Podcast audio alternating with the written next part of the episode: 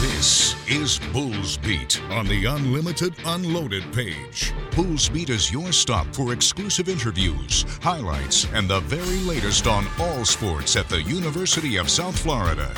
With today's show, here's your host, Derek Sharp. And get ready for a full hour version here on a Monday. Why? Way too many highlights from football against Rice. Great post game comments from Alex Golesh and Naiem the Dream, or Naiem Himmons, whatever you want to call Naiem Simmons. He is now called the owner of the record for most receiving yards in a game in South Florida Bulls history. 272. You'll hear most of those catches, all the big ones, and a lot of other big plays here in the first portion of the show. You know what guaranteed that we'd be going an hour with this one? The first five minutes of the second half on Sunday for women's soccer. It was a one o'clock game, so I don't know. Maybe you're watching something called the NFL. I didn't even notice that the Dolphins had scored 70 until after we were off the air, but scoring two was good enough for women's soccer to beat the number 21 team in the country, Gonzaga. Had a chance to talk to both goal scorers. You'll hear some highlights, and really the interviews with Peyton Vincey and Corey Peace are tremendous, as is my chat with Denise Schilte Brown. So that'll be in our second segment. Also, we'll play the Spanish version of the end of the first inning of Major League work for Orion Kerkering. That story is incredible. The Bulls closer from, you know, just back two seasons ago, so less than a year and a half, is not only in the majors, it happened so quickly. He pitched last night, and it was thrilling. If you follow me on social media, you've seen a bunch of retweets of some awesome videos, including, of course, his dad bawling but clapping, and it's amazing. We got to talk about that. Let's see what else happened over the weekend. Men's soccer loses to number three SMU on Friday night, but that game was one of the greatest games we've had in a while, just from an excitement and highlight angle. Unfortunately, the Bulls A were facing a goalie Cole Johnson who just made some amazing saves, and then B when they did solve him twice in the last 20 minutes or so, thinking they had tied the game, they were ruled just offside. So We'll have highlights of that as well. Volleyball got a big win over the weekend, even though they could not go 2 0 in Memphis. It was really encouraging, and we'll explain what's going on there as the team continues to be without some key players due to injury, but split a pair of matches with the preseason pick to win the East Division. That'd be Memphis. The Bulls, through granted just three matches, there are plenty more left to go, are tied for first place in their division. We also have golf. Both men and women are starting their events today. The conference basketball schedules are complete as far as the American goes, so we'll have details of that for you. Yeah, a lot to get to. So, everything non football coming up in segments two and three, and there was a lot of good. But football, speaking of a lot of good, in this segment. We'll take you through the game. Remember, upon further review, my show with Jim Louk airs for the first time around 5 o'clock each Monday, and we just lay out all the highlights in full. It's a half hour show. You're probably going to hear most of them here on this show. The difference is we'll set them up and sort of describe things as we go. If you were there at Raymond James Stadium, you know that the first half had some promise, but also some disappointment. Certainly could have been worse for the Bulls, but ended up at the end about what it felt like it was, and that was the Bulls were losing to Rice 14 to 13 now. This is a team that we told you had a very good quarterback, JT Daniels. Started off at Southern Cal, number one recruit in the country, was good enough to go to Georgia last year at West Virginia. And we're not just telling you these things just to fill airtime. He was really good, and he had a tremendous horde of receivers led by Luke McCaffrey. Yeah, that would be Ed McCaffrey's son and Christian McCaffrey's brother and he made some amazing catches. And the Bulls were having issues on defense, big issues, giving up a large number of passing yards in the first half before things turned around in the second. Other thing we told you was time of possession. Rice does not run tempo. Well, they did at the end of the first half when they needed to, and that was kind of a pivotal moment. But Rice had the ball five times. The only time they punted was the very first time they had it, and the Bulls got a sack from Lloyd Summerall. First Bulls drive would end in a field goal, but most notably featured some excellent work in the passing game. That's something that had been extremely inconsistent. You know, against Alabama, the Bulls threw for less than 100 yards. They were there pretty quick on this night. Some sharp stuff early on. Brown to throw. to the 50. It's caught. It's Naiem Simmons, and he makes a nice move upfield. Gets to the 43 of Rice. That's a first down for South Florida. Naiem Simmons with his eighth reception. Here's Brown, little crossing pattern. He's got Sean Atkins, and Atkins gets to the 30 for another first down. That's a 14 yard pickup as they mark it on the 29. Third down and 17 from the 36.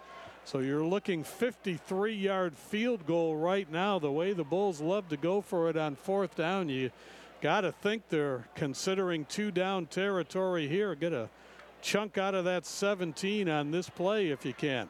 Thrown to Atkins. He's got the catch, and he's got all 17 and more. First down, South Florida. Atkins with another crossing route right in the center of the field. Brown hit him on stride for 20. Certainly some encouraging signs to the drive was a flip of what we'd seen in previous games for the Bulls. Byrum Brown was perfect, six for six for 54 yards, but the running game went backwards and afterwards. Alex Golesh would say that specifically in those red zone situations inside the 30, he's wanting to run the balls. Well, they gave it to Nay'Quan Wright twice, gained two, but then lost three. Then, for one of two times on this night, the Bulls actually were going for it on fourth down, but there was a penalty on the play including a pivotal sequence in the third quarter on this sequence. Well, specifically, Bull tackle Derek Bowman jumping offside for a false start, and that led to the no brainer decision to kick the field goal with John Cannon, who's been really good, boots it in from 31 yards. So it was a nice drive for the Bulls, but they had to settle for the three. Then Rice stays on the field, essentially a third and three. They were able to run the ball up the middle and just get the first down. Then McCaffrey for 47 yards down to the Bull 12. There's some nice work by Manny Hickman, the transfer defensive lineman from East Carolina, had a couple of TFLs, one on a nice pitch. Then, as on third and two, Rice brought in its short yardage guy, another Bull transfer defensive lineman would make the play, but on fourth down, Rice took the lead. And here comes the big guy, and there goes the big guy. Alexander gets stopped right at the line of scrimmage. Remember, he needed two for the first down, and I don't think he got there. He got stood up there, and a nice job. Looked like Doug Blue Eli led the charge. It's fourth and one at the three. No wide receivers. Everybody's in tight. Bulls digging in defensively. They're going to throw to Alexander. He makes the catch and he gets the touchdown. So Alexander, the running back, is a decoy, but Alexander, the receiver, is not. And Rice is on the board. I was up there in the press box, and, well, as is the case for every game, by the way, and we'll go ahead and give you some behind the scenes stuff. The opposing coaching staff is to our right, immediately to our right. And most, especially Alabama, most teams like put up these signs, makeshift poster board, what have you, so that no one can see in there. Rice didn't care. I tell you what, in general, they were very, very friendly people. You even saw, you know, on the field, it's a physical game, but there was a lot of good stuff between the two sides when anybody was injured. For example, Day Day Evans, thank goodness he would come back, but all the Rice players that were on the field clapped when he got up. That kind of thing was going on. And their coaching staff was like, yeah, you could look at our play calls if you want to. We weren't doing that but I kind of looked over and gave it the throw sign like, yeah, you could tell they're going to throw. There's no way they're going to call a timeout on a fourth and one. But there were no receivers in the formation. I thought it was going to be one of the extra tight ends, and it turned out, as you just heard, Jim say to be the running back. So the Bulls were down. Interesting change to the formation. The start of the second drive, R.J. Perry was put at left tackle on the first play. Nay'Quan Wright went right behind him and ran for seven yards. Then Byrum Brown does his thing on third and seven. Keeper Byrum Brown. He's got room. He's got the first down and more out near midfield into Rice territory and out of bounds at the Owls 44 yard line. Big time scramble on a designed run for Byrum Brown, and the Bulls race it to the line of scrimmage after a 28 yard gain. After which the Bulls got a free bump of five yards because they were too fast for the opponent. Too many men on the field. And the quarter ends with a seven yard completion to Sean Atkins. But second quarter begins with two disappointing plays. The Bulls try and run Brown on third and three, but Rutgers was ready for it. And this time, instead of a fourth and three attempt, Alex Golesh, with his team down seven to three, went for the points, and John Cannon does his thing again, a 40 yard field goal. Man, would field goals be a story in the first half? The Bulls settling for them, but the defense also forcing them, and Rice missing them. But also the Owls taking up lots of time on their drives, beginning with 14 minutes to go in the quarter and ending with 7.15 left. 24 yards, Daniels to McCaffrey. A big time, easy completion on third and 14, which was notable because AB, Morris Brown, fell down and Day Day Evans got hurt. You could tell immediately he grabbed the back of his neck. Fortunately, he would come back from that injury, but the Bulls are without him for a little bit. A great throw and catch on third and six once again extends the drive. But from the three yard line, the Bulls were able to force back Rice. This was pretty critical to keep it a one point Rice lead, and also critical for an incredible line from Sam Barrington. First and goal at the three. Now we see an I formation. Second man through is drilled. Tramel Logan like a freight train, knocks down Alexander for a loss back to the seven yard line. That was immediate negative feedback from Tramel Logan. well, I need to know what this guy ate for breakfast because it's very obvious that he didn't have a soft piece of toast, right? He might have ate nails and gasoline for all I'm concerned because he is laying the wood today. Second and goal from the seven rolling to the right. Under pressure, sacked way back at the 18 yard line. The Bulls come up with the sack. A huge tackle for loss from Jonathan Ross. 30 yard attempt from the near hash mark. Good snap, good hold. And he missed it. Wide to the left. I don't know if nails and gasoline would be very good, but whatever works. And it worked for that missed field goal. Then the Bulls give the ball right back with a three and out. They had Jaden Alexis open deep. That would be a portent of things to come. At least the Bulls were trying to take those deep shots. But Rice, 21 yards for a pass on the first play. The Bulls do, even though Rice took over basically at midfield, force another field goal, which misses. So, can the offense finally get it going? A holding call overturns a big pass to Sean Atkins. Basically, the Bulls lost 31 yards of field. They had gone up to the 43 yard line. Instead, were at their own 12 when the big pass plays would start and the run game would finish the first touchdown drive. Brown to throw. Good pressure. Throws it long. Looking for Simmons. He's got it at the 50, and he's down to the Rice 35 yard line. Well, Byrum Brown hit that one in stride. 53 yards to Simmons. Bulls with a first down at the Rice 35. Snapped in time. Powell fights through, tackles, gets into the open field to the 10, to the 5. Touchdown, South Florida. K1 Powell, 26 yards. Bulls take the lead. And that was incidentally on second and 19. Clearly, the Bulls were just trying to get some of the yards back. They had lost nine yards on the previous play on a sack where there was a hold anyway. So either way, it was going to be a 10 yard roughly loss. And 13 to 7 was the score. So Rice takes over with a minute 29 to go and scores with 18 seconds left. And by the way, it took 15 minutes of actual time. You had timeouts, you had an injury with Jalen Stokes, you had a replay where Rice was basically trying to salvage its last timeout because of a pass down to the two yard line where they thought Luke McCaffrey went out of bounds before his knee touched. Instead, they had to use up their timeout when they used it wisely to take the lead at the break. Rice up to the line of scrimmage, ready to go. Quick snap, looking to the end zone. The throw, caught, touchdown. It's the running back, Dean Connors. That's his 11th reception of the year. He's the guy out of the backfield they like to throw to. Not heard before that. A, another big conversion, not on third down this time, but on fourth down and four, where Logan had Daniels not quite wrapped up, but pretty much in his grasp and couldn't hang on to the burly quarterback. Also, Braxton Clark had a would be pick, would have been a great play.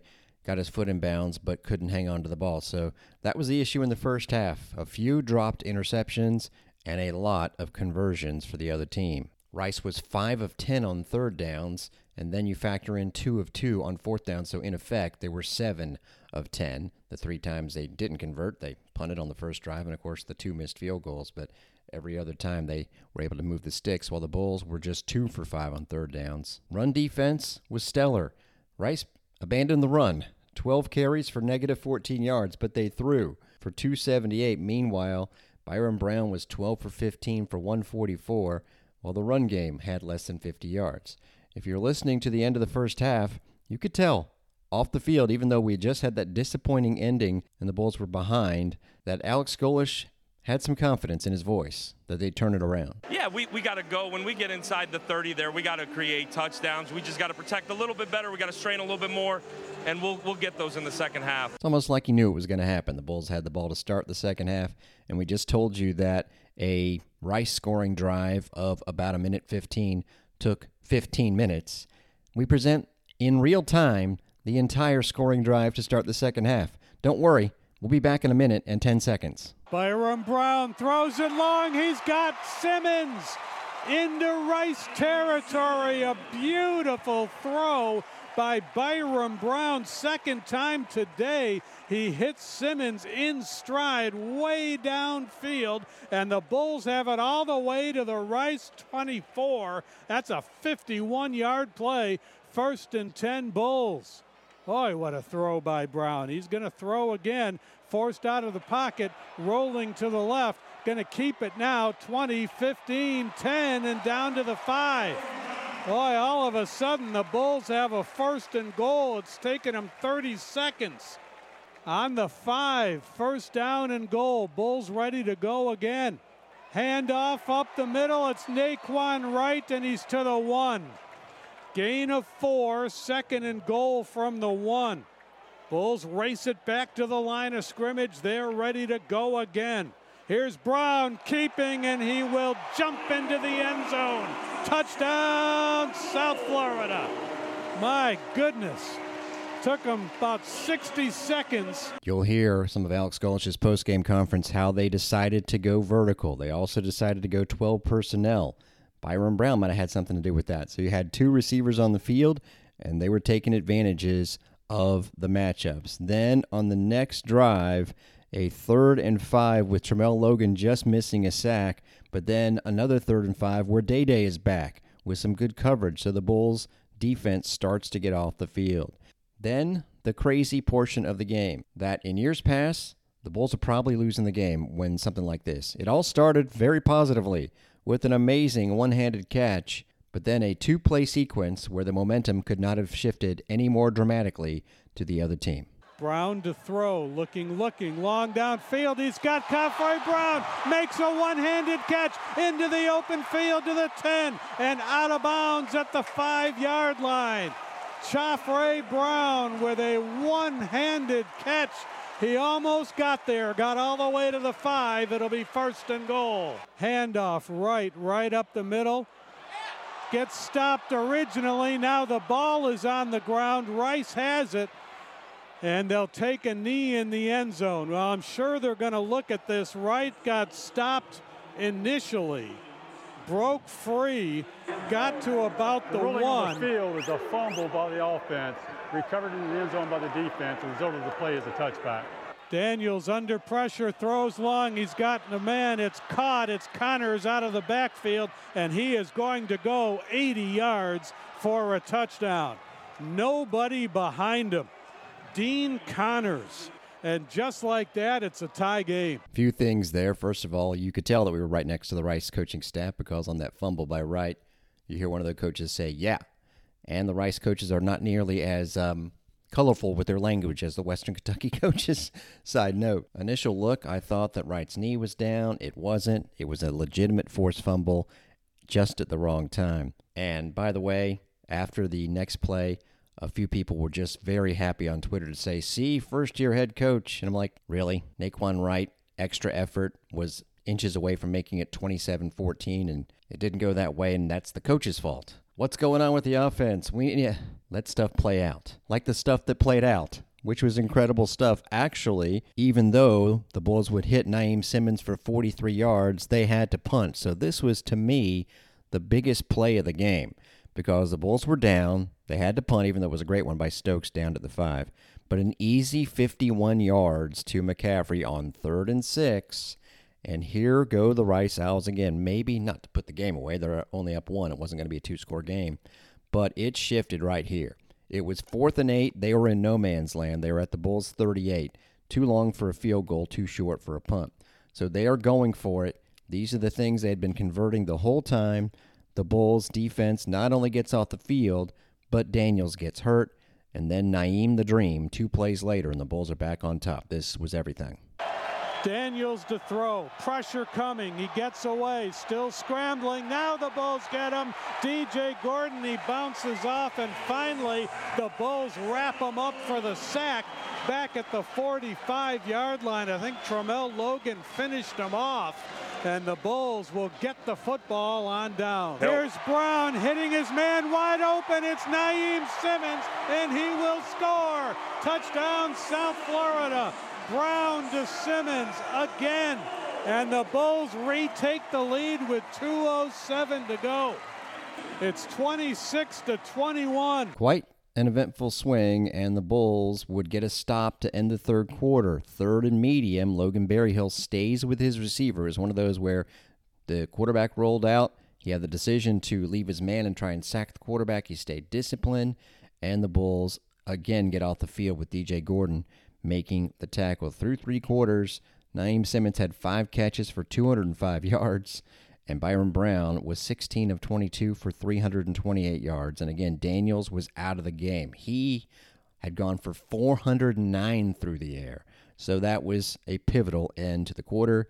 And the fourth would begin with more Naiem Simmons. Here are some of the fourth quarter highlights as the Bulls close it out, and the record for receiving yards in the game goes down. Brown will throw.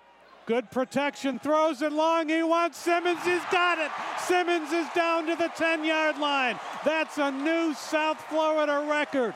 Most yards receiving in a single game. Naiem Simmons.